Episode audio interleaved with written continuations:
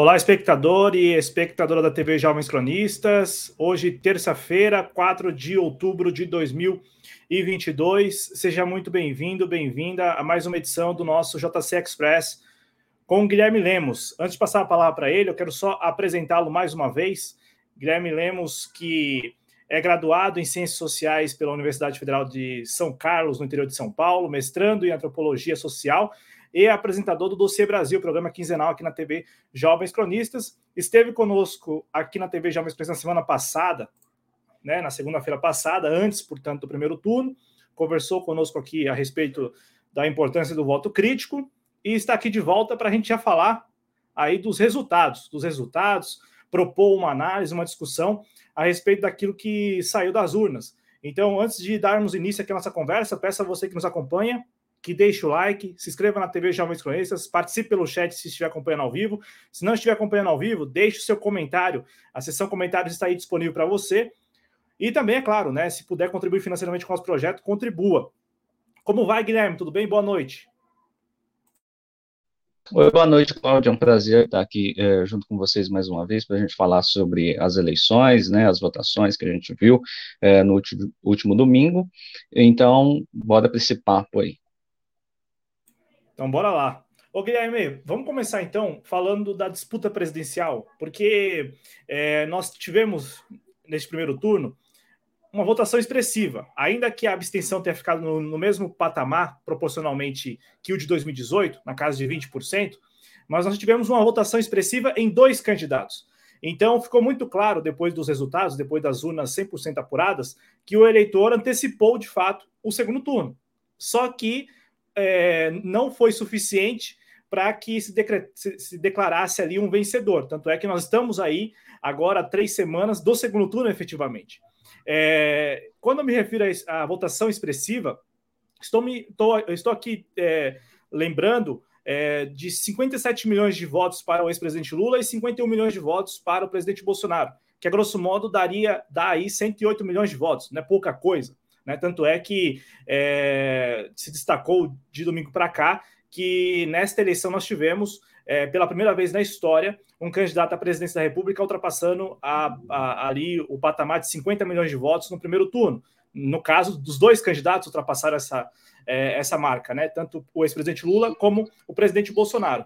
E os outros candidatos que estavam ali participando do processo eleitoral, né, ao todo nós tivemos aí 11 candidaturas à presidência da República, os outros candidatos ficaram, como apontavam as pesquisas, muito lá atrás, né?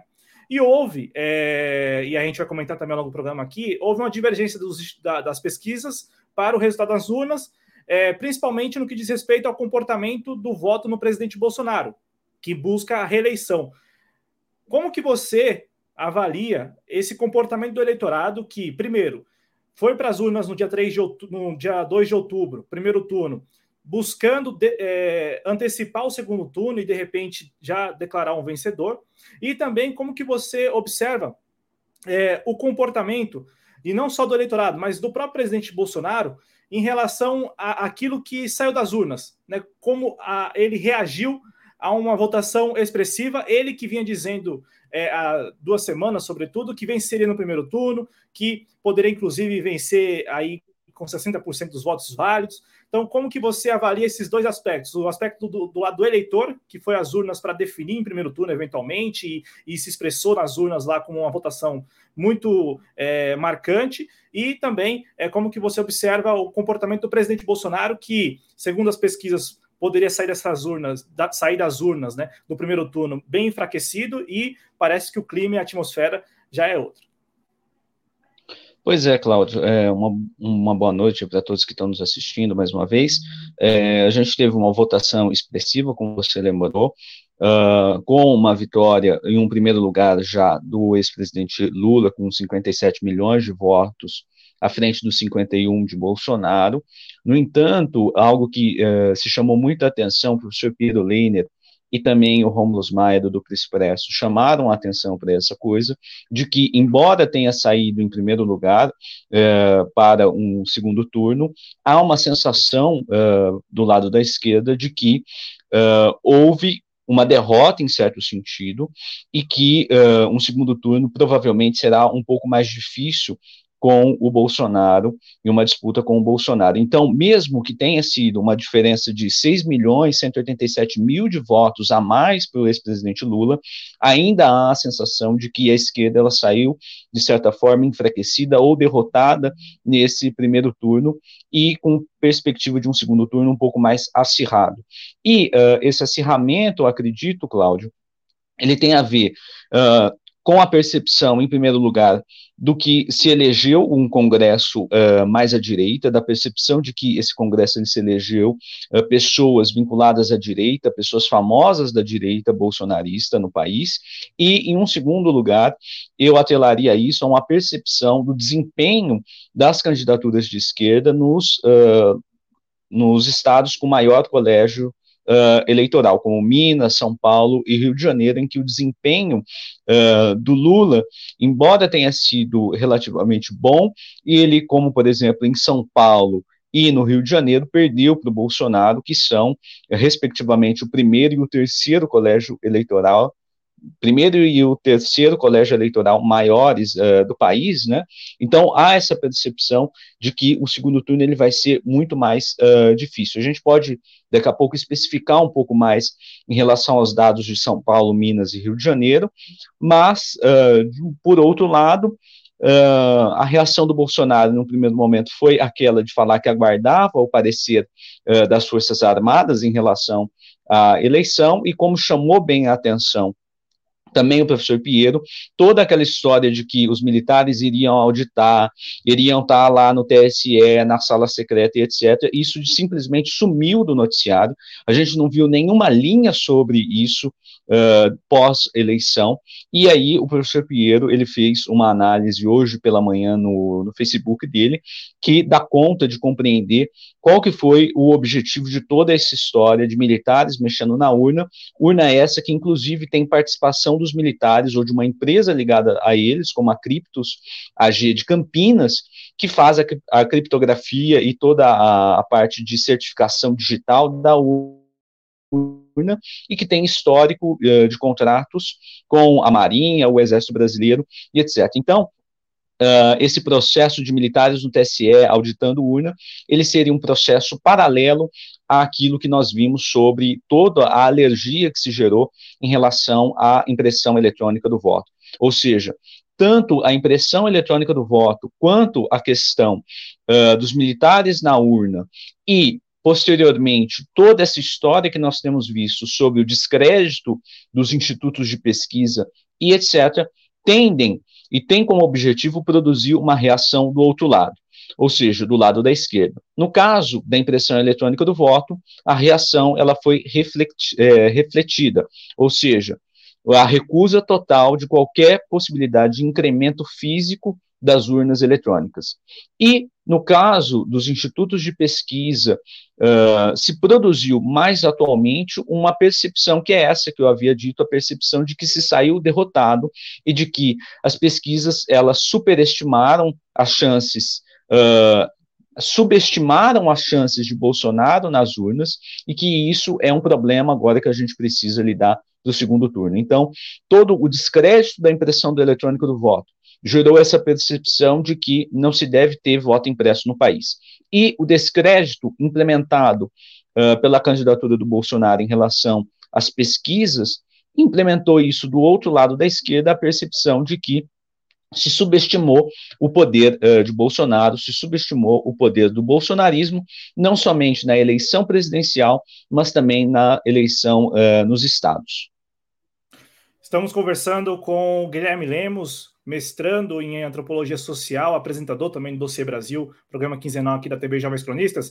Antes de darmos sequência aqui no programa, quero só agradecer a quem já está aqui no chat, agradecer ao Ederson Ricardo, nosso companheiro, Ederson Ricardo, que entende muito, muito mesmo, exatamente desse tema, né, de voto impresso ou voto auditável, né? Muito importante o Ederson aqui no nosso chat também, ele que esteve conosco no domingo, na nossa apuração, né, na marcha da apuração, na nossa maratona eleitoral. O Carlos Corrêa também com a gente aqui, muito obrigado pela audiência. O de férias, dando boa noite, e disse o seguinte, né, que aqui o YouTube não notificou. Então é o seguinte, para evitar isso, para evitar que o YouTube sabote a notificação, peço a vocês que entre no nosso grupo lá no Telegram, né? Faça parte do grupo ou siga o nosso canal também no Telegram. O endereço está aí na descrição do vídeo, facilmente você encontra procurando por Jovens Cronistas também lá no Telegram. Então é para evitar exatamente isso que nós temos o canal e o grupo lá no Telegram, né, para a gente mandar também, como a gente sempre faz, pelo WhatsApp, no Telegram, enfim, nas nossas redes, anunciar sempre ali, anunciar o início das nossas lives, né, divulgar o início das nossas lives. Agradecer também a Mariângela aqui com a gente, muito obrigado pela audiência.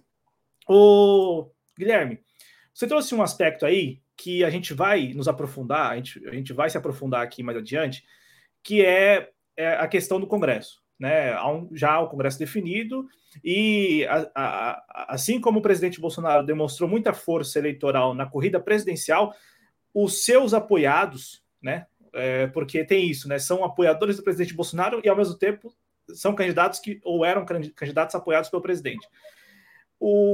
Esses candidatos, eles conseguiram, no caso, os assentos no Congresso. E aí a imprensa, a mídia hegemônica, de domingo para cá, tem batido muito na tecla do chamado bolsonarismo. Como que se relaciona esse termo e essa expressão, colocar todos esses candidatos nessa caixinha do bolsonarismo, com o que você trouxe agora em relação aos militares, que até sexta-feira passada estava no centro, ou não digo sexta-feira passada, mas até semana retrasada, os militares estavam no centro dessa questão do processo eleitoral. Eles estavam ali presentes nas manchetes, presentes nas análises de colunistas. Havia essa temática da participação ou não dos militares no processo eleitoral, né? Principalmente no que diz respeito àquela comissão de transparência que foi criada ainda na época em que o ministro Luiz Roberto Barroso era presidente do TSE, né, o Tribunal Superior Eleitoral. Então, como que se relaciona, Guilherme, essa expressão que a mídia hegemônica vem batendo na tecla desde domingo, o bolsonarismo venceu, o bolsonarismo sai fortalecido, com aquilo que a própria mídia hegemônica há 2 semanas falava em relação aos militares, o papel estratégico dos militares no processo eleitoral? Pois é, né, Cláudio? Bom, bolsonarismo, ele é a face mais evidente, ou o ponto mais evidente desse iceberg que a gente viu a partir de 2018, ou mesmo antes no país. Né? Ele é, sem dúvida, vão ser ali os tais bolsonaristas, grande parte de deputados e etc., que também tem uma grande capilaridade na internet, isso a gente não pode negar, a capilaridade que essas pessoas têm nas redes e etc., mas eles são a face mais evidente, mais próxima que a gente tem, o primeiro plano do projeto que se instaurou no país desde muito antes de 2018, que justamente deixava para um segundo plano atuações muito bem coordenadas entre o judiciário brasileiro e a alta hierarquia militar, em casos em que mesmo essa alta hierarquia militar garantiu de produzir também os seus deputados, de produzir essas figuras que vão centralizar a atenção e que vão ter uma participação também em outros poderes, como no Congresso. E aí eu citaria, por exemplo, o general Girão Monteiro, que foi agora reeleito deputado federal por Rio Grande do Norte, o general Peternelli, que acho que é deputado federal por São Paulo, não se reelegeu, e outras figuras, e uma das mais importantes, como o Major Vitor Hugo, que é esse major que não se reelegeu também agora em 2022, mas embora não tenha se reelegido, grande parte dos projetos que deixou enquanto deputado tramitam ainda no Congresso Nacional com alto risco de serem aprovados e com pautas extremamente perigosas, como a questão do antiterrorismo, deste major, que era um major tal qual general Helena e outros generais, um 01 de turma, ou seja, um major que facilmente chegaria a general e que depois abandona essa carreira estrelada no Exército, presta um concurso para a Câmara para ser assessor parlamentar e vai justamente ser assessor do Bolsonaro e redigir esses projetos antiterrorismo, primeiro junto com o Bolsonaro, e que acabou sendo negado à época, e depois, já enquanto deputado, a partir de 2018, protocolando em 2019 a Lei Antiterrorismo, um projeto PL 1595 dele,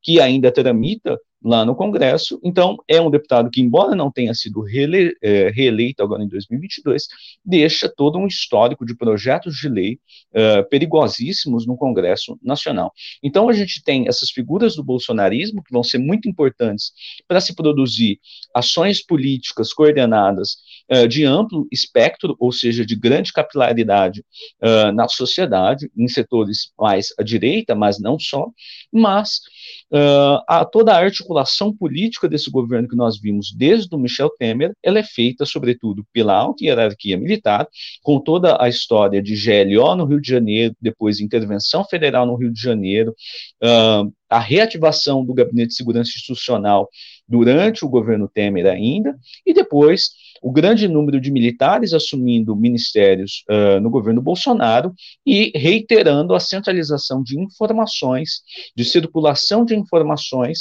por isso que é o Gabinete de Segurança Institucional, que tem como ministro-general Heleno.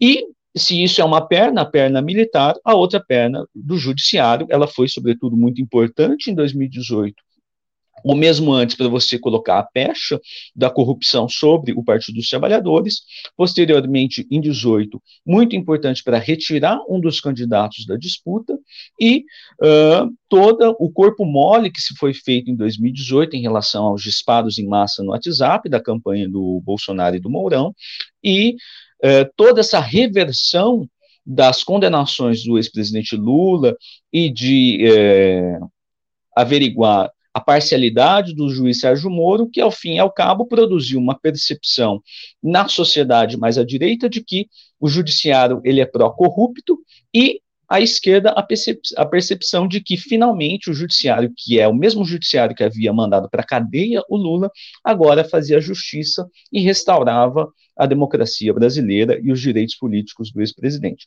Então, para pensar Brasil, para pensar o atual contexto pré-2022 e aquilo que nós estamos vendo aqui nas eleições de domingo, é preciso pensar nessas duas pernas, judiciário e militares, que vão ser os articuladores políticos das dinâmicas que o Brasil tem vivido, com um apelo mais amplo, por isso que tem se chamado de bolsonarismo, manifestações de rua, e que também envolvem uma série de dissimulações e englobamentos. Dissimulações na medida em que os militares afirmam que, embora se tenha pessoas pedindo intervenção militar na rua, eles não representam a instituição das Forças Armadas, que jamais interveriam no governo, sendo que elas são governo atualmente. E englobamento na medida em que, ou englobamento ou captura de pautas, na medida em que a direita brasileira, ela englobou grande parte das críticas que, em primeiro lugar, se fazia a isso que você chamou da mídia, Rede Globo, por exemplo, e encampou as principais críticas ao judiciário, como a questão de impeachment de ministro do STF, e etc. Há quem diga, viu, Cláudio, um tweet que eu li ontem, que é preciso eleger Lula para que Bolsonaro não tenha o máximo de deputados e senadores, né, para fazer impeachment do STF. Ou seja, a gente vai eleger o Lula para manter os ministros do STF lá no STF, que são os mesmos ministros que chamavam o ex-presidente de ladrão, que são os mesmos ministros que produziram a Lava Jato, que produziram o Mensalão e toda a judicialização da política, e que se acha atualmente normal. Você falou de Congresso, é preciso lembrar que as principais figuras da Lava Jato foram eleitas agora, em 2022. Sérgio Moro foi eleito senador do Paraná. Deltan Dallagnol, deputado federal mais votado também pelo Paraná. E a mulher do Moro, Rosângela Moro, eleita deputada estadual por São Paulo. Então, é muito sério os processos que nós estamos vendo atualmente. Isso aí, Guilherme. E agradecer aqui ao Henrique, que está aqui acompanhando a gente no chat. Só explicar para ele que nós estamos aqui batendo um papo sobre os resultados de domingo, mas não apenas sobre os resultados. Como trouxe o Guilherme aqui, a gente está tentando abrir o leque mesmo, né, de perspectivas a respeito dos resultados, porque há vários, e esse termo o Guilherme gosta muito de falar, o termo processo, né? Há vários processos em andamento, né? Há vários processos em andamento, e nós vamos tentar aqui, neste programa, abordar alguns desses processos. Guilherme, antes de, aí sim, falarmos do Congresso, você trouxe o Major Vitor Hugo, que lançou-se candidato ao governo de Goiás. Ele, como você disse, ele já tinha aberto mão lá atrás de uma carreira quase que uma carreira exitosa, né? Eu lembro que quando a gente foi tratar aqui do PL 1595 e puxamos lá a capivara dele, né, o currículo, e de fato um sujeito que primeiro em tudo, né? Primeiro na formação como militar, também primeiro no concurso para assessoria parlamentar lá no Congresso. E ele, ao longo desses 4 anos em que esteve no Congresso Nacional, né, ele foi de cara líder do governo, né, de cara ele foi líder do governo, foi nomeado líder do governo na Câmara. Ele trabalhou como líder do governo nos 2 primeiros anos, ou no primeiro ano de governo Bolsonaro. Aí no segundo ano, quando o governo Bolsonaro passa já a abrir mão daquela fantasia de outsider e tal, e começa a trabalhar mais com o Congresso, com o velho centrão de onde o presidente Bolsonaro havia saído, de onde ele sempre trabalhou no Congresso. O Major Vitor Hugo, ele sai, né? Mas ele continua na Câmara como deputado e, como você trouxe, trabalhando para que os projetos dele e projetos nesse contexto aí, nessa temática de segurança pública, e não só segurança pública, mas principalmente leis antiterrorismo, pudessem ser votadas pelo Congresso e passassem adiante. Aí, neste ano em que ele tem a oportunidade de ser reeleito deputado federal, ele abre mão disso para ser candidato ao governo do estado de Goiás, que o presidente Bolsonaro não fez questão nenhuma de falar que ele seria o candidato do governo em Goiás, porque já tinha lá e tem lá o Ronaldo Caiado, que ganhou em primeiro turno. Então, são decisões que, aparentemente, para quem está de fora, não fazem nenhum sentido, né? Ou podem não fazer nenhum sentido. Mas dentro dessa lógica que você trouxe, né, de um sujeito que está ali cumprindo uma missão, ou estaria cumprindo as missões, né, que são dadas a ele, dentro dessa lógica, né, ele teria alguma razão. Agora, para a gente encerrar aqui esse bloco sobre corrida presidencial, como que você enxerga, e aí já vou falar um pouco dos apoios, né? Porque o presidente Bolsonaro, ele sai das urnas com 51 milhões de votos, que é basicamente 2 milhões de votos a mais do que ele teve em 2018. Ele consegue, mesmo perdendo alguns votos no Sudeste, ele consegue repetir, assim, em boa medida, a performance de 2018, quando ele estava se lançando pela primeira vez. E agora, depois do primeiro turno, com essa sensação de que ele até publicou isso, o presidente Bolsonaro publicou que o maior desafio já foi superado, que era ir para o segundo turno. Ele consegue apoios que alguns são e eram já esperados, né? No caso do governador do Rio de Janeiro, Cláudio Castro, do PL, do governador de Minas Gerais, do Romeu Zema, do Novo. Recebeu hoje o apoio do governador aqui do estado de São Paulo, Rodrigo Garcia, que não foi ao segundo turno. Inclusive, o Rodrigo Garcia, do PSDB, que agora, depois desse apoio que ele declarou hoje ao presidente Bolsonaro, já começa a especular se ele não teria contribuído para findar com esse período de quase 30 anos do PSDB aqui em São Paulo, né? Eu digo, especulando aqui, se ele não teria sido um sujeito colocado ali para criar essa situação que, de fato, se confirmou. O PSDB não vai ao segundo turno, o PSDB vai deixar de governar, o PSDB, enquanto legenda, vai deixar de governar o estado de São Paulo, né? Ainda que os tucanos estejam todos correndo lá para o lado do Tarcísio Gomes. Mas, assim, o que eu quero te perguntar Guilherme, com esse clima que sai das urnas, né, esse clima de que o presidente Bolsonaro ele sai fortalecido, ele consegue esses apoios de governadores aqui do Sudeste, ele tem dialogado já com outros governadores que foram eleitos no primeiro turno. Tudo bem que são de estados que ele já teria alguma vantagem. Ele busca, politicamente ele busca o apoio de legendas como União Brasil, que, por enquanto, se mantém neutra. Como que você avalia esse peso dos apoios ao presidente Bolsonaro e, do outro lado, do presidente Lula? O presidente Lula, que passou ontem, segunda-feira, e hoje, terça-feira, buscando apoios, conseguiu o do PDT, né? E até um vídeo do Ciro Gomes que vem sendo amplamente discutido nas redes sociais, né, o vídeo em si, e também deve conseguir amanhã, né, tudo indica que amanhã a Simone Tebet deve também apoiar a candidatura do ex-presidente Lula. A princípio, o presidente Lula conseguiu o apoio do PDT e do Cidadania, né? Como que você avalia esses apoios que estão sendo dados aos dois candidatos que estão no segundo turno da corrida presidencial?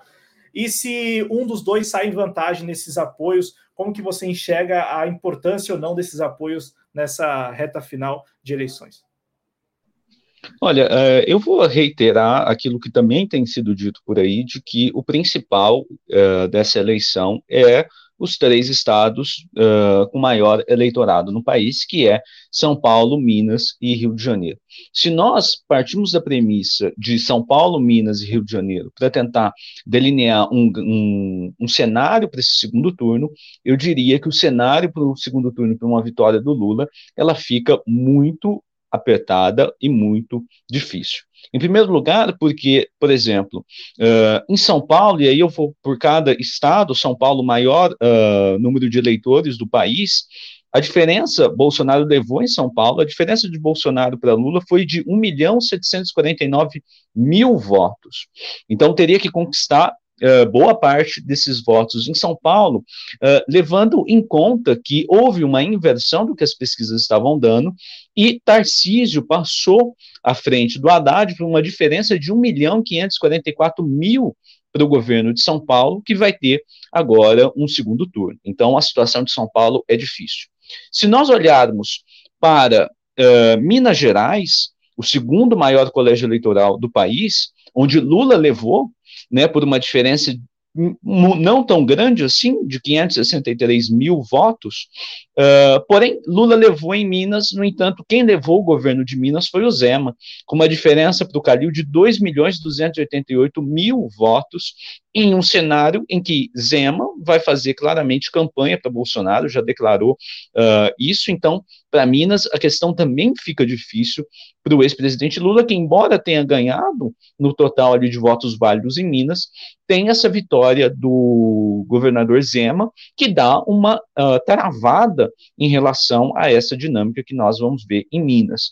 E passando para o Rio de Janeiro Bolsonaro levou em cima do Lula, sob uma margem de 984.000 votos, e, além disso, coisa ruim é pouca, o Cláudio Castro também ganhou no Rio de Janeiro, sobre o Freixo, apoiado pelo PT, por uma margem de 2.629.000 votos. E o Cláudio Castro já anunciou também que fará campanha para o presidente Bolsonaro no Rio de Janeiro. Então, se nós formos ver o quadro que esses três estados principais do país dão, o quadro ele é, de fato, aterrorizador para a campanha do ex-presidente Lula e de uma vitória, porque ou perdeu a frente de Bolsonaro nesses estados, ou porque, no caso de Minas, por exemplo, o governador eleito, ele claramente apoia o presidente Bolsonaro e teve uma margem muito grande de votos nessa vitória para governador. Além disso, né, Cláudio, outro elemento que tem chamado muita atenção, que você mencionou no início, foi o número de abstenção, um número muito alto de abstenção, 20%, né, 20,95%, foi isso, né, Cláudio, de abstenção, que dá 32.770.000 pessoas que se absteram de participar, que se juntar com brancos e nulos, a gente chega a um número de 38 milhões de pessoas. Então, o número de abstenção ele foi muito alto e, desde 2002, desde as eleições de 2002, o número de abstenção no segundo turno ele tende a ser maior do que no primeiro turno. E, além disso, desse quadro que a gente delineou nos estados, nos três principais estados que nós estávamos falando agora, hoje, não sei se foi hoje ou se foi ontem, acredito que foi hoje, acho que é cientista político Antônio Lavareda, que é o coordenador lá do IPESP, ele fez uma publicação, um tweet que explicava, sobretudo, as discrepâncias de pesquisas para a eleição, que a gente pode entrar daqui a pouco sobre o argumento dele. No entanto, se chamava a atenção justamente para que essas pesquisas elas têm uma grande dificuldade em pegar o número de abstenção do eleitorado. E, além disso, se você quiser pôr na tela aquele link que eu te mandei, é de um artigo da Legacy, que é um instituto financeiro, eu não sei definir como o que seria essa Legacy, essa empresa que faz computação financeira e etc., que foi publicado aí no LinkedIn dessa empresa, a Legacy Capital. Depois você pega, se você conseguir puxar aí o que de fato, qual que é a atividade dessa Legacy, mas se você descer, e descendo aí, Cláudio, mais nesse texto, é um artigo publicado por essa empresa, em que eles estão ali, de fato, mostrando que o nível de escolaridade da população, ele importa muito nessas pesquisas de intenção de voto. Ou seja, o que essa Legacy ela está apontando, e que foi um elemento que o Rômulo Maia do Duplo Expresso chamou a atenção, que é o seguinte, que quanto maior for a escolaridade média do eleitorado do candidato, mais as pesquisas tendem a superestimar seu resultado na urna, ou seja, os resultados de Bolsonaro, eles seriam subestimados nesse quadro, e o inverso é também verdadeiro, ou seja, quanto menor o grau de educação do eleitorado daquele determinado candidato, mas os votos são superestimados por essa pesquisa. Então, esse artigo ele faz uma análise das pesquisas do Ibope de 2002, acho que até 2018, e a chance de erro que essas pesquisas apresentavam em relação ao resultado na urna, e apontou, e a argumentação principal aí desse artigo é justamente isso, que o grau de escolaridade ele influi muito, enquanto essas pesquisas vão subestimar ou superestimar os números finais na urna. Então, a discrepância, ela estaria também, uma das explicações para a discrepância estaria nisso.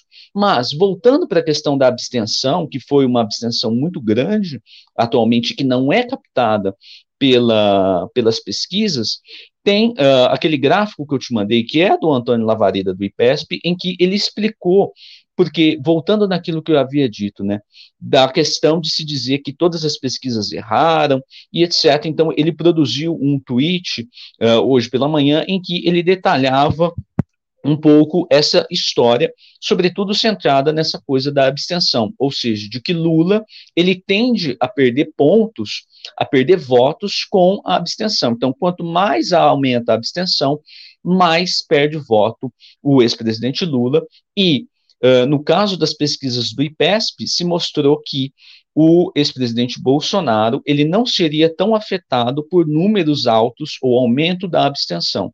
Então, se juntado esses dois dados que eu trouxe para você, desse quadro muito difícil em Minas, Rio de Janeiro e São Paulo, e a tendência de que Lula perde votos quando se tem um maior número de abstenções, nós temos um quadro muito sério para o segundo turno, em que nós temos essas dinâmicas no Estado, e uma dinâmica brasileira que tende a um aumento de abstenção em um segundo turno, ainda mais em estados que a pessoa vai votar só para presidente, não vai votar para governador ou para os deputados, ou seja, há uma grande importância no primeiro turno em que a pessoa também vai, porque ela vai votar no deputado que alguém indicou e etc., que é diferente de um segundo turno em que, eventualmente, a pessoa teria que ir às urnas somente para votar para presidente.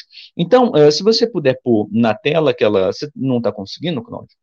Isso, a tabelinha. Essa tabelinha ela é do tweet do Antônio Lavareda, lá do IPESP, e justamente qual que é o argumento em relação a isso de que as pesquisas teriam errado para a eleição agora e subestimado o poder de Bolsonaro. Então, o primeiro elemento que ele chama atenção é que, ao contrário do que o TSE dá, as pesquisas, elas fazem essa computação sobre o número total de eleitores do país. Então, os 46% aí na segunda coluna que vocês estão vendo para o Lula e 33% para o Bolsonaro, eles são do total de eleitores aptos a votar no país. E os números que o TSE que vocês viram, que a gente estava dando aqui, os 51 milhões para o Bolsonaro e os 57 para o Lula, aquela porcentagem é de votos válidos que o TSE dá, ou seja, de pessoas que foram votar no dia 2 de outubro, e não o total de eleitorado. Então, feita essa primeira distinção, as pesquisas, elas fazem suas computações sobre o número total de eleitorado. E a porcentagem que vocês viram lá no site do TSE, do resultado das urnas, ela não é o total de eleitorado, ela é o total de votos válidos, ou seja, de pessoas que foram às urnas no dia 2 de outubro. Então, é preciso fazer essa distinção. Feita essa primeira distinção, então, se nós olhássemos não os votos válidos do TSE, mas os votos totais da eleição agora de 2 de outubro, em primeiro lugar, então eu estou olhando aqui para a primeira coluna, para a segunda coluna e para a terceira coluna. Então, na primeira coluna a gente está vendo a intenção de voto estimulada no eleitorado, essa é da pesquisa IPESP, do dia 30 de setembro de 2022, e na terceira coluna o resultado do TSE no primeiro turno do eleitorado. Então, a IPESP dava 46% do total do eleitorado para o ex-presidente Lula e 33% para o presidente Bolsonaro. Já as urnas, elas deram 36,60% para o Lula, ou seja, um rebaixamento de 9 pontos percentuais, e para o Bolsonaro, 32,64%, um rebaixamento que não chega nem a um ponto de votos, ou seja, a pesquisa do IPESP, ela teria acertado muito mais em relação ao Bolsonaro e errado por 9 pontos em relação ao Lula, ou seja, o Lula ele estaria com um número na pesquisa superestimado e Bolsonaro na pesquisa estaria com um número muito próximo do que se tornou a realidade nas urnas. E aí, isso traz algumas perguntas que foram feitas pelo Rômulo Maia hoje, do Duplo Expresso. A primeira é, como que a pesquisa, mesmo não prevendo o número de abstenção, foi capaz de produzir um número em relação ao Bolsonaro, que mesmo com um número de 20% de abstenção, ele não sofre nenhuma alteração, ao mesmo tempo em que o Lula, com o número de 20% de abstenção, sofre uma queda de 9%.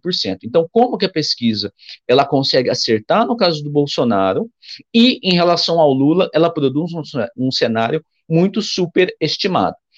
Uma das explicações poderia ser essa que eu havia dito para vocês alguns minutos atrás, a questão da escolaridade do eleitorado, que vai influenciar nos níveis de abstenção e que, quanto mais você tem pessoas escolarizadas, mais subestimado você vai ter os números, ou seja, estaria mais próximo da realidade.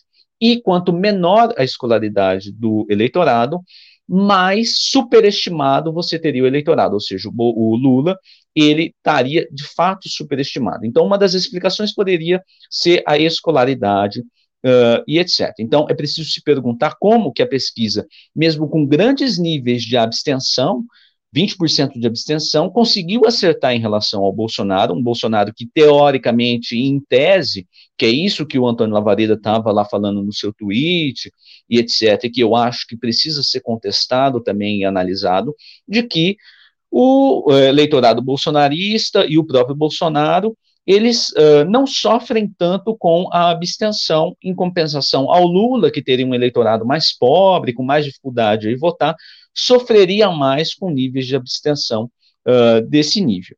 Então, justamente se está pensando aqui como que se produziu dados um pouco mais realistas para Bolsonaro e como essas pesquisas produziram também dados superestimados em relação a Lula e qual que era, se há uma intenção em se produzir dados superestimados para Lula e mais próximos da realidade de Bolsonaro.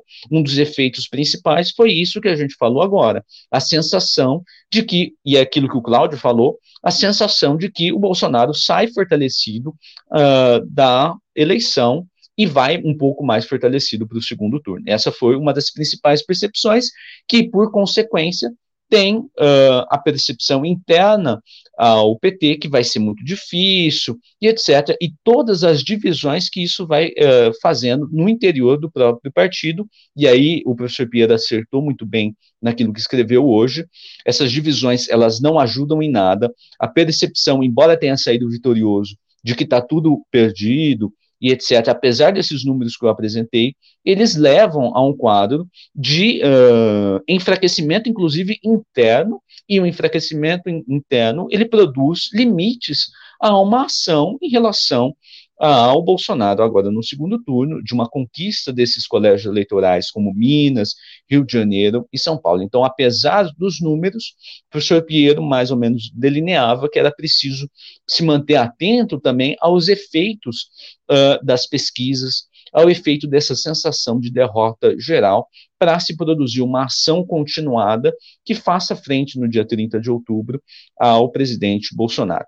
Então, para além de todas essas explicações aqui, eu convido vocês a conferirem esse tweet do Antônio Lavareda lá no Twitter.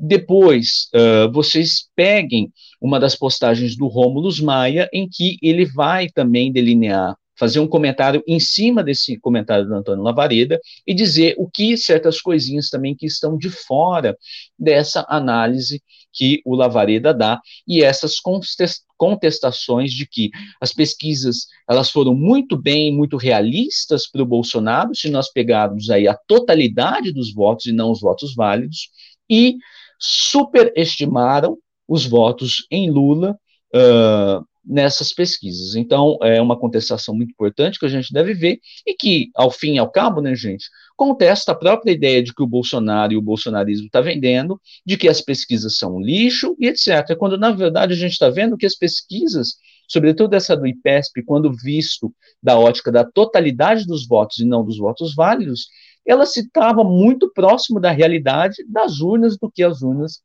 disseram. Então, é muito importante que vocês confiram essas explicações que estão lá no Twitter e depois no Facebook, e que devem ser lidas com atenção e com criticidade, como a gente bem defende aqui, né, Cláudio? Exatamente, Guilherme. E isso deu pano para manga, né, de domingo para cá. Inclusive, eu imagino que esse assunto das pesquisas, esse assunto deve pautar aí boa parte desse segundo turno. Inclusive, já tem aí o Ministério da Justiça querendo a abertura, né, requerendo a abertura de inquérito para investigar algumas empresas, né, que realizam essas sondagens. Agora, em relação a esse assunto, para não deixar isso aqui sem ser destacado por você também, Guilherme, os institutos que são contratados pela TV Globo, né, o IPEC, que é o antigo Ibope, e o Datafolha, eles vieram a público, não de cara, claro, não ali no domingo das eleições, mas sobretudo ontem, segunda-feira, com uma versão de que houve uma migração de voto, né, que não foi captada pelos institutos, uma migração de voto das candidaturas da Simone Tebet e também do Ciro Gomes para o presidente Bolsonaro. E aí, vários outros analistas e tal criaram essas tabelinhas para comparar os institutos que mais se aproximaram ao resultado que saiu das urnas em relação aos votos válidos, né? E aí, o pessoal lá da Atlas Intel, que é um desses institutos, me parece bem novos, né? Ou pelo menos que não tem lá, não tinha até essas eleições algum lastro com pesquisas, né? Publicou uma tabela mesmo mostrando, né, as pesquisas que foram divulgadas no dia 1º de outubro, véspera da eleição, aí no dia 30 de setembro ainda, né, antivéspera da eleição, e por aí vai. E aí, no geral aqui, o que temos, o Guilherme, é que esses institutos aí, eles teriam, no caso do presidente Bolsonaro, errado para valer.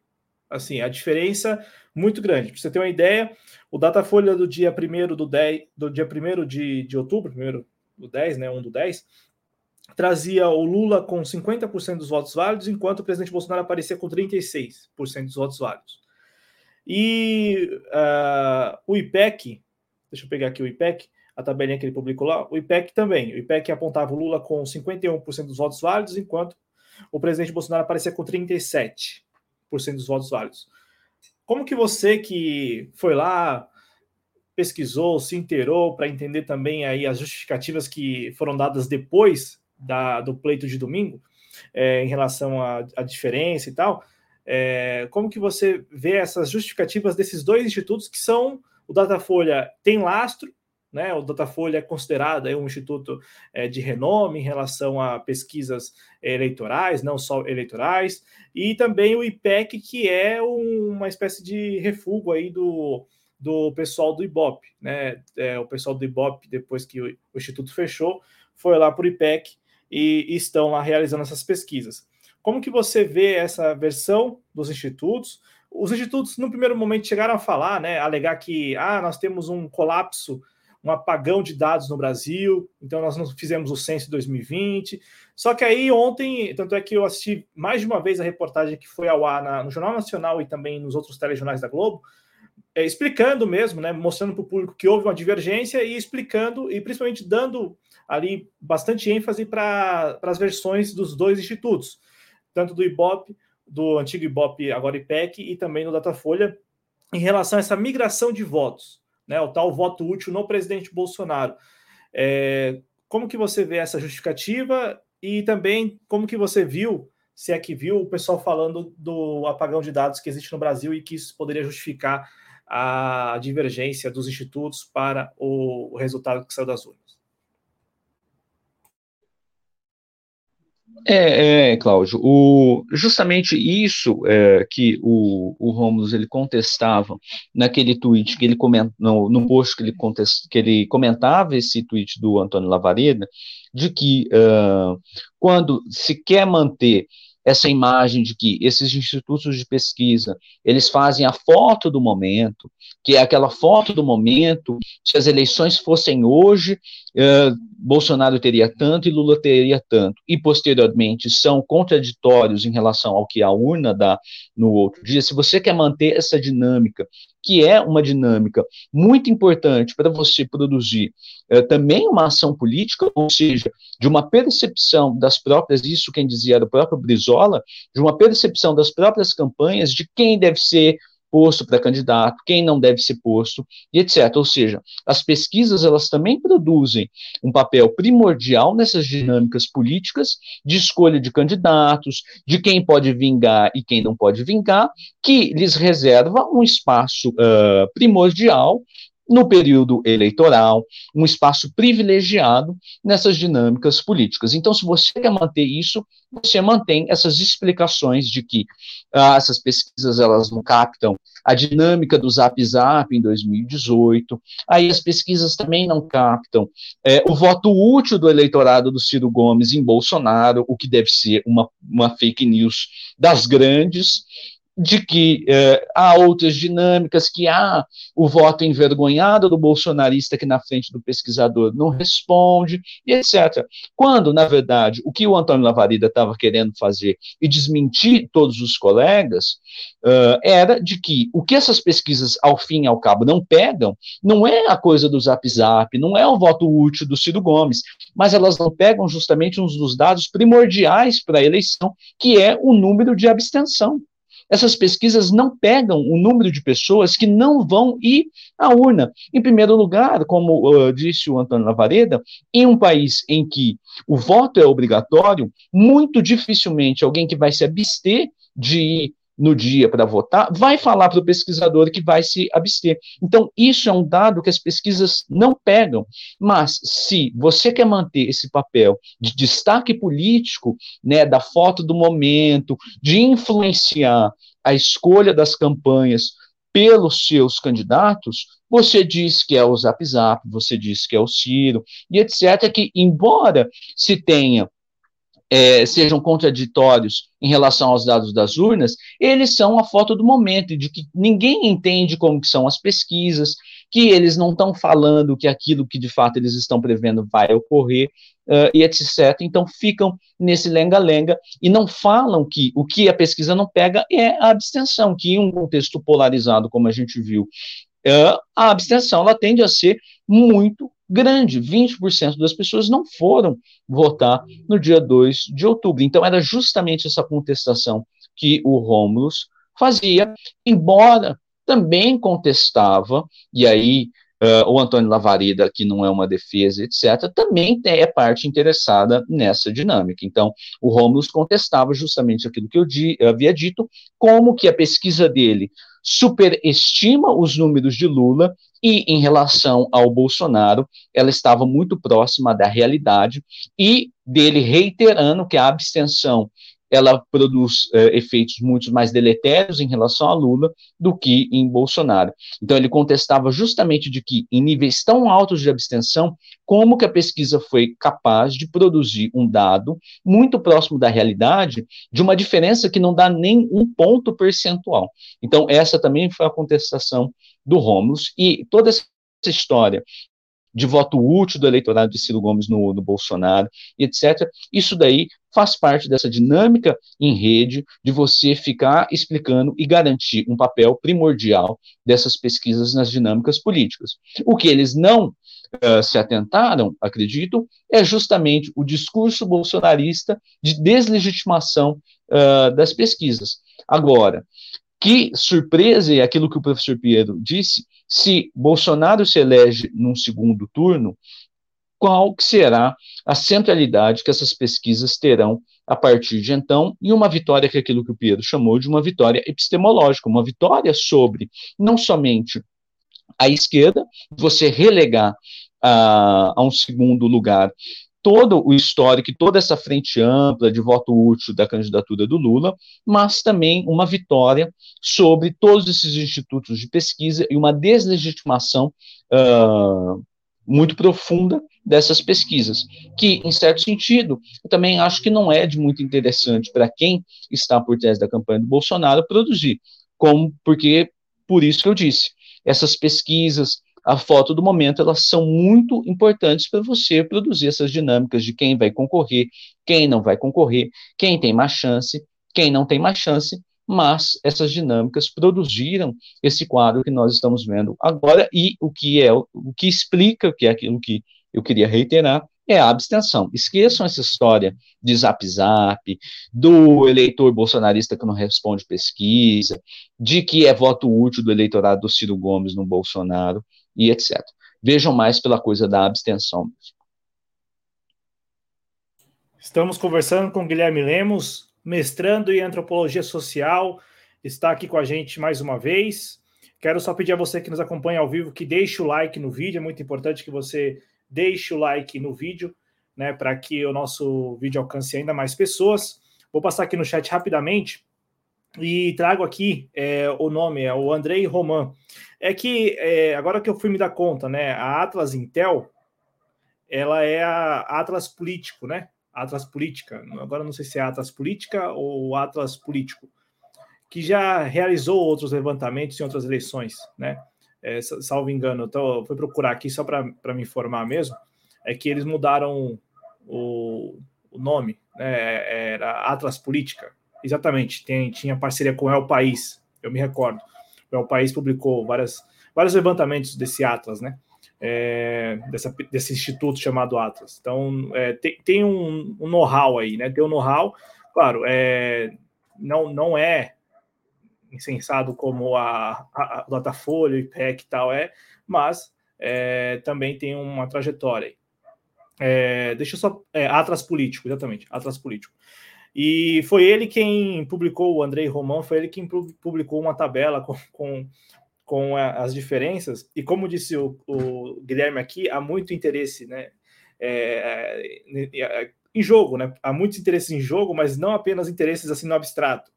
Há esses institutos que não são tão considerados pela mídia hegemônica estão aproveitando este momento para, né, destacar os seus próprios trabalhos, né? Então, tem esse Atlas Político, tem o próprio Paraná Pesquisas, né?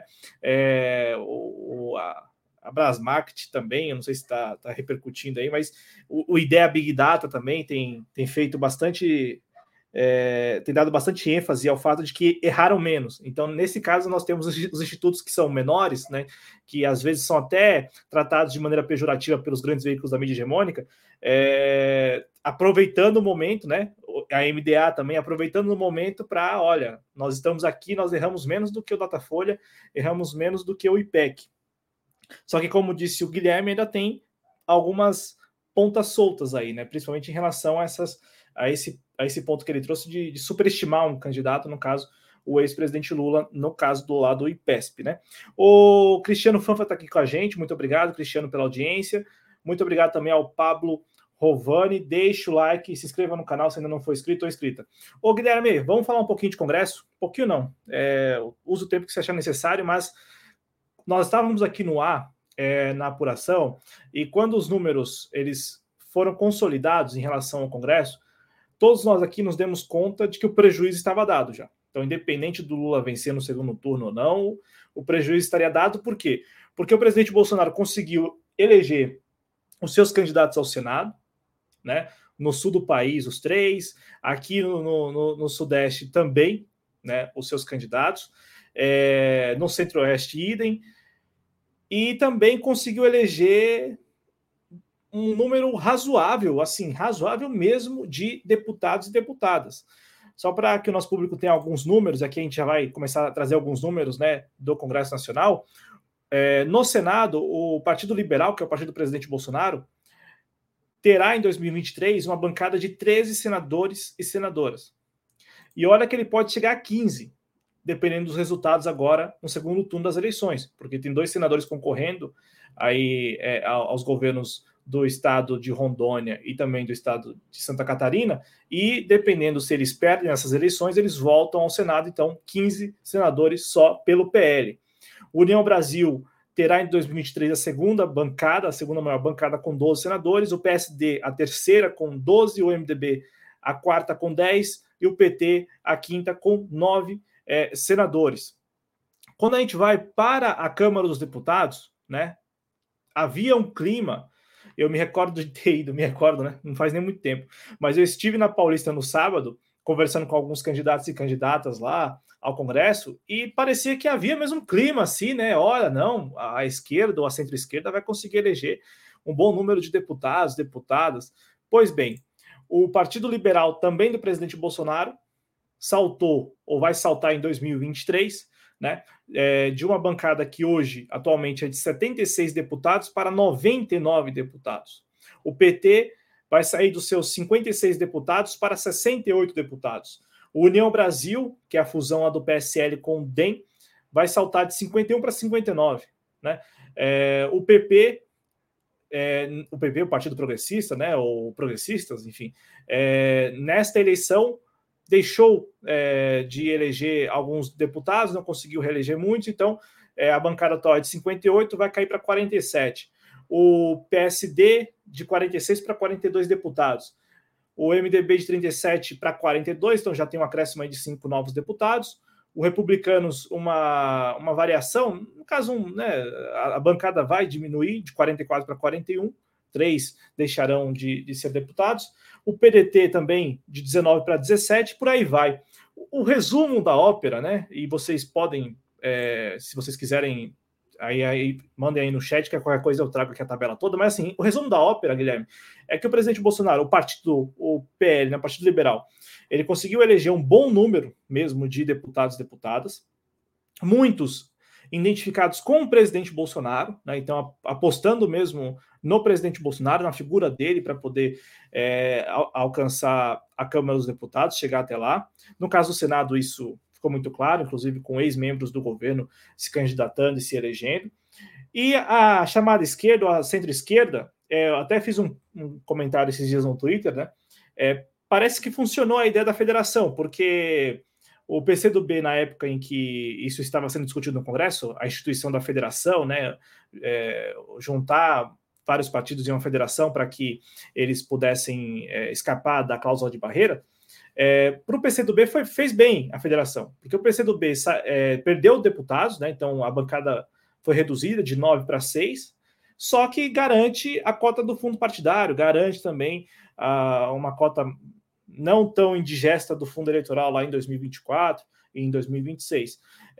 Em relação ao PSOL e à rede, o PSOL elegeu vários deputados e deputadas, cada um identificado com uma causa específica, né? Então, tivemos aqui em São Paulo, por exemplo, a Erika Hilton, que é transexual, né? Ela se elegendo deputada federal, inclusive um dado histórico, né? Ela e a Duda Salabert, do PDT de Minas Gerais, serão as duas primeiras da história, né? As duas primeiras transexuais a ocuparam assentos lá no Congresso Nacional, principalmente no caso na Câmara dos Deputados. E também tivemos a Sônia Guajajara, muito identificada com a causa indígena, sendo eleita aqui em São Paulo. O Guilherme Boulos foi mais votado, identificado com a causa da moradia, né, ele do MTST. Enfim, do PSOL, nós tivemos a Marina Silva, que se elegeu pela rede. Então, assim, tivemos do PSOL e da rede vários deputados e deputadas eleitos e eleitas com causas específicas. Em relação ao PT, o PT aumenta sua bancada própria, né, a bancada do próprio partido, dentro da federação, até inclusive dificultando, eventualmente, a reeleição aqui em São Paulo do Orlando Silva pelo PCdoB, que estava que faz parte da mesma federação e não foi reeleito. Como que você viu essa nova configuração do Congresso Nacional, que a princípio parece muito boa para o atual governo, à medida que ele se reeleja, né, que ele consiga a reeleição? Porque também, se não conseguir a reeleição, já tem quem diga que, por exemplo, o PL poderia compor, né, poderia conversar, ou parte do PL poderia conversar com um eventual governo Lula e tal. Como que você vê essas movimentações e essa nova configuração do Congresso Nacional, que, a princípio, dá muito poder ao PL, partido do presidente Bolsonaro? Eu acredito que...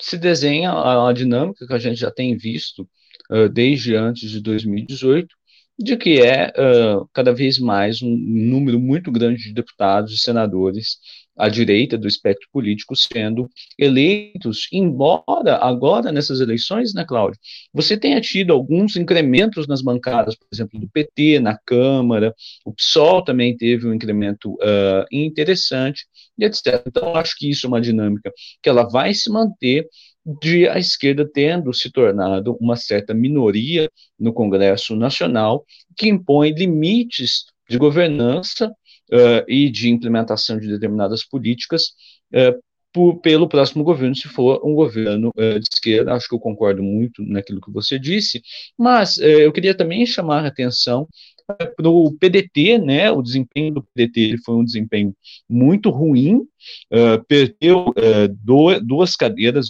na Câmara, embora tenha eleito 17 deputados, e no Senado, depois você confirma, o Cláudio, elegeu 2 senadores, é isso ou não?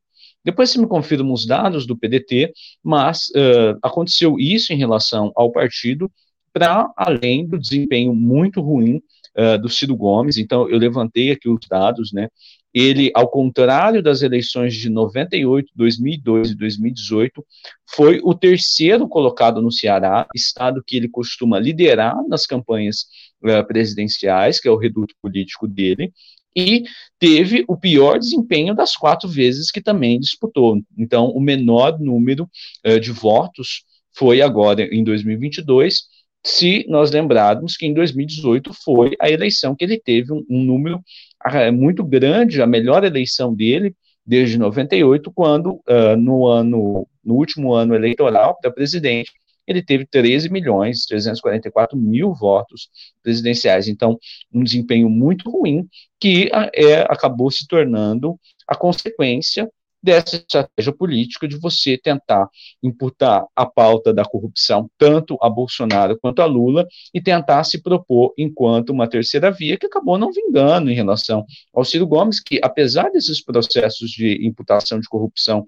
por essas duas figuras, ainda é percebido enquanto uma figura à esquerda, com um projeto à esquerda, e que não é encampado pelo espectro mais amplo da população brasileira, que, como se mostrou os dados, prefere, para não votar em Bolsonaro ou em Lula, ou se abster, votar branco e nulo, ou votar em Simone Tebet, que foi a terceira colocada na agora no primeiro turno.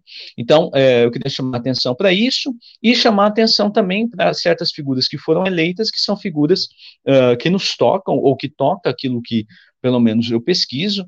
Então, do Senado, sobretudo, nós tivemos um cenário muito triste, muito sério de ser analisado. Então, para o Distrito Federal, nós tivemos a Damares sendo eleita senadora pelo Distrito Federal com 714 mil votos, e aí a gente entra para o padrão de militares que foram eleitos agora. Pelo Rio Grande do Sul, Hamilton Mourão, vice-presidente, foi eleito também, contra, deixando em segundo lugar um candidato do PT, o Olívio Dutra, tendo 2.593.000 votos pelo Senado do Rio Grande do Sul, o Mourão. Nós tivemos por São Paulo também um quadro muito triste da gente ver, a eleição do Marcos Ponte, que é tenente-coronel da Força Aérea Brasileira, para quem não lembra, além de andar de macacão para cima e para baixo, de ter ido para o espaço, ele é tenente-coronel da Força Aérea Brasileira, com 10.714.000 votos em São Paulo para senador, contra o Márcio França, do PSB. E essa figura terrível da política brasileira, que se tornou uma figura da política brasileira, o ex-juiz e ex-ministro Sérgio Moro, eleito senador pelo Paraná com 1.953.000 votos, o senador agora por Paraná. Além desse cenário abismal no Senado brasileiro, a gente teve também algumas figuras se elegendo para a Câmara Federal. Então, aquele que eu havia citado, o general Girão Monteiro, se tornou deputado federal, se reelegeu deputado federal por Rio Grande do Norte. O general Pazuello, ex-ministro da Saúde, se elegeu como segundo mais votado deputado federal pelo Rio de Janeiro, com 205 mil votos.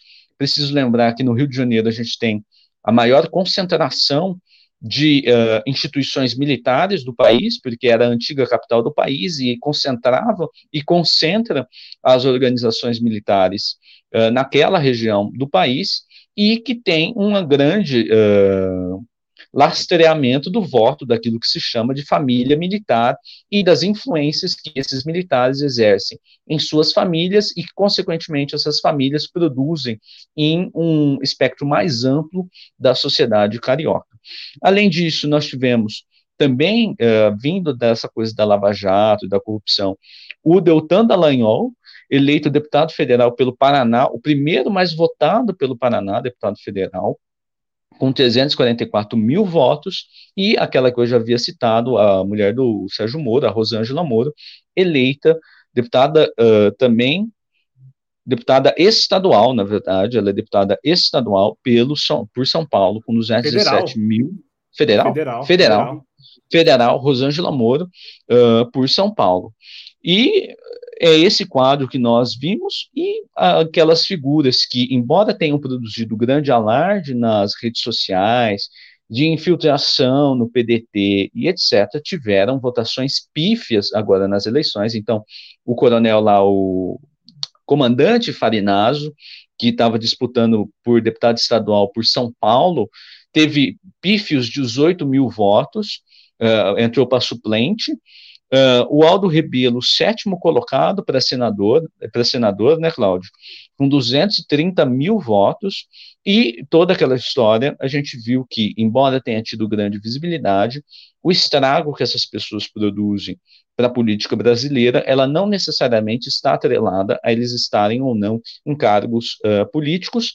E uma figura menor, que eu não sei se é de conhecimento de vocês aqui, porque se embora a gente tenha o comandante Farinazzo, com todo aquele canal Arte da Guerra e etc., tem um outro canal que chama Ao Bom Combate, que também tem orbita em relação aos militares, que é desse coronel que chama, ele é da Força Aérea, Jorge Schwartz, eu não sei pronunciar o nome dele, é desse canal Ao Bom Combate do YouTube, que também orbita em relação ao Arte da Guerra e que congrega militares indo lá pedir voto, aquelas pautas sobre a Amazônia e etc., toda aquela loucura, que também teve pífios 2.442 votos, e que a gente percebe que a articulação dessas figuras, ela é muito mais nesse espectro da família militar e um pouco de forma mais ampliada, com resultados na rede e etc., de circulação de informações, que não necessariamente produzem retornos de voto, mas que produzem um importante lastreamento social do que eles estão falando, de defesa de militarização do Estado, da questão da internacionalização da Amazônia, e etc., que são temas muito caros para a alta hierarquia militar, e etc. Então, eu queria chamar atenção para esses dados. Além disso, acho que esqueci de colocar aqui. Não, eu coloquei. Por Rio Grande do Sul, por deputado federal, o primeiro mais votado também por Rio Grande do Sul foi esse que utiliza designação hierárquica em nome eleitoral, que é o Tenente-coronel Zucco, com 259 mil votos no Rio Grande do Sul, o mais votado. Ele se reelegeu deputado federal, se não me engano, e em 2018, porque foi eleito em 2018, que se vocês colocarem aí, na internet, vocês encontrarão um vídeo do general Mourão, ainda na ativa, ainda enquanto responsável pela Secretaria de Finanças do Exército, dentro do prédio da Secretaria de Finanças do Exército, pedindo voto para o Tenente-coronel Zucco, também fardado, ambos fardados, dentro de uma organização militar, pedindo voto eleitoral. Isso é crime militar, isso está no Estatuto dos Militares e no Regulamento Disciplinar do Exército. Isso é transgressão disciplinar. Eu tenho certeza que ninguém se lembrou de levantar essas questões e eu tenho certeza que nenhum dos dois foram, de fato, punidos pelo Exército Brasileiro em relação a essas transgressões que são muito graves, e como lembra o coronel Marcelo Pimentel, se você deixa que ocorra isso dentro de organização militar, se os generais reproduzem esse tipo de comportamento, coronéis, tenente-coronéis, há de se esperar que as bases hierárquicas, que os capitães, os tenentes, os soldados irão repetir também esse comportamento indevido e, por vezes, ilegal dentro de organização militar ou fora de organização, como, por exemplo, usando designação hierárquica em nome eleitoral, que também é transgressão disciplinar. Então, é preciso se atentar para esses processos também de politização desses militares, de que parece que ninguém também está muito atento, e que, apesar de nós não tivermos muitos eleitos agora nesse pleito, isso é um processo que a gente vai ter efeitos a longo prazo na instituição militar brasileira e efeitos muito sérios para aquilo que estrutura a vida militar, que é a hierarquia e a disciplina. Então, é bom que a gente esteja atento a isso, e em relação a isso também eu estou aguardando o levantamento de alguém que vá fazer um levantamento sobre esses militares das Forças Armadas que foram eleitos ou não. Ninguém ainda produziu, ninguém ainda publicou sobre isso, embora se tenha os dados de quantos foram que se candidataram, e embora tenha se produzido ontem pelo sociólogo Sérgio de Lima, acho que é o nome dele, lá uma tabelinha, lá no Twitter, em que ele falava o número de policiais eleitos, agora em 2022, e, curiosamente, entre os policiais lá, um levantamento muito mal feito, pelo que eu vi, colocava os dois generais Pazuello e Girão no meio, como policiais, e esse tenente-coronel Zucco também no meio enquanto policial. Então, um levantamento muito mal feito. Ainda a gente precisa ver os dados de quanto, de fato, esses representantes das Forças Armadas foram eleitos, lembrando que, para além dessa perspectiva de candidatos à Câmara ou ao Senado e etc., lembrar que as dinâmicas políticas que nós temos visto, elas têm uma articulação coordenada pela alta hierarquia que orbita e utiliza o capitão, nunca é tarde para lembrar que é um militar, que hoje preside o país, que orbita ele e que o utiliza enquanto um espantalho para suas ações em segundo plano, desde o governo Temer e etc. Então, é muito importante a gente se lembrar desses dados também, viu, Cláudio? Sim, ó, abri aqui o Twitter, né? O Renato Sérgio de Lima, ele é o presidente do Fórum Brasileiro de Segurança Pública, né? Professor da FGV. Exatamente, ele é sociólogo e esse levantamento que ele fez está muito mal feito. Eu tenho certeza, se alguém for pesquisar, eu só reconheci, só por nome, eu reconheci esses três E aí ele tem a justificativa de que colocou os dois generais lá porque tem grande influência na polícia. Eu não concordo com isso, eu acho que tem que ter um levantamento diferenciado para quem é das Forças Armadas, da polícia, mas esse argumento ele já se desmonta, porque eu também encontrei lá no meio esse Tenente-coronel Zucco, que é do Exército Brasileiro lá no meio. Então, se você procurar por mais nomes, eu tenho certeza que ali naquela listinha você vai encontrar outros militares que não fazem parte das polícias civil, militar ou etc. Sim, segundo ele aqui, ó, no total foram 55 deputados estaduais, distrital, um senador, e ele considera Hamilton Mourão, né, como senador, e 38 deputados federais, totalizando 94 profissionais da segurança eleitos no último dia 2 de outubro. Em 2018 eram 113, redução no cálculo dele, redução de 16,8% no período, né, de 4 anos atrás para cá. Agora você trouxe um nome aqui que eu sério, eu tinha visto que ele não tinha conseguido se reeleger, mas não tinha visto a quantidade de votos que ele levou, né? Que ele conseguiu reunir. O general Peternelli, né? Também ficou com uma votação muito, muito pífia, né? Menos de 18 mil votos, 17.589 votos. Eu falo porque foi nesse período de 4 anos também ele esteve ali à frente, na Câmara dos Deputados, tomando a frente, né? Muitas vezes até comprando algumas brigas e tal, e ele ficou pelo caminho, né? Tentou colocar a mulher dele na Lesp também, né? Não sabia disso. De fato, teve essas dinâmicas em que alguns foram reeleitos. O Peternelli, ele poderia ter sido reeleito, mas há outros também, como, por exemplo, o general Paulo Chagas, essas figuras aí que orbitam nas redes e que têm uma grande influência, sobretudo quando o jornalista vai pedir opinião deles, né?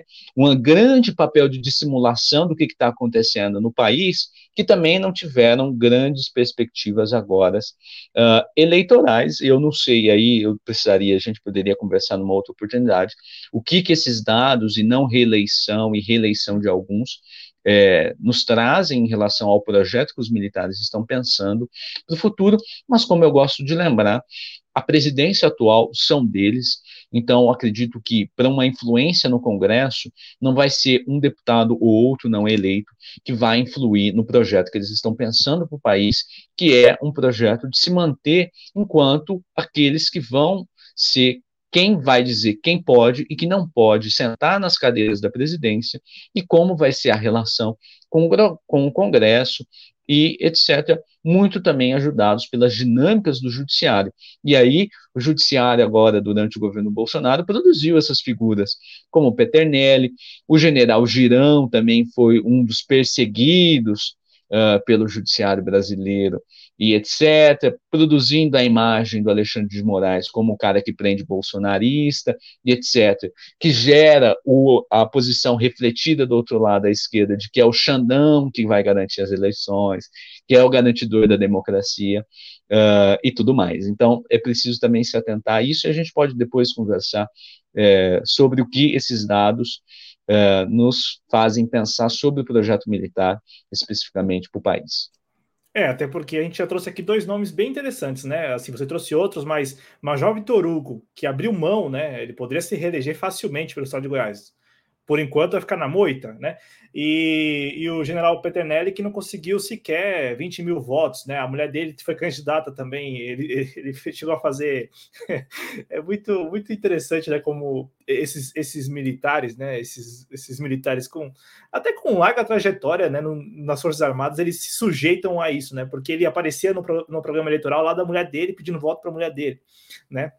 A Maria Helena, eu fui procurar aqui, a Maria Helena Peternelli, que conseguiu 10 milhões de votos. Ó. Antes tivesse conseguido para ela, né, 10 milhões de votos, mas ela conseguiu 10 mil votos.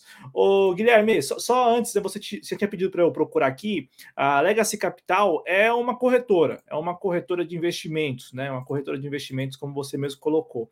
E em relação, assim, para a gente até já encaminhando aqui com a nossa conversa, e o PDT também não elegeu nenhum dessa vez, tá? O PDT, inclusive, reduziu o número de senadores. Tinha 3, agora tem 2, mas não elegeu ninguém, nenhum senador. O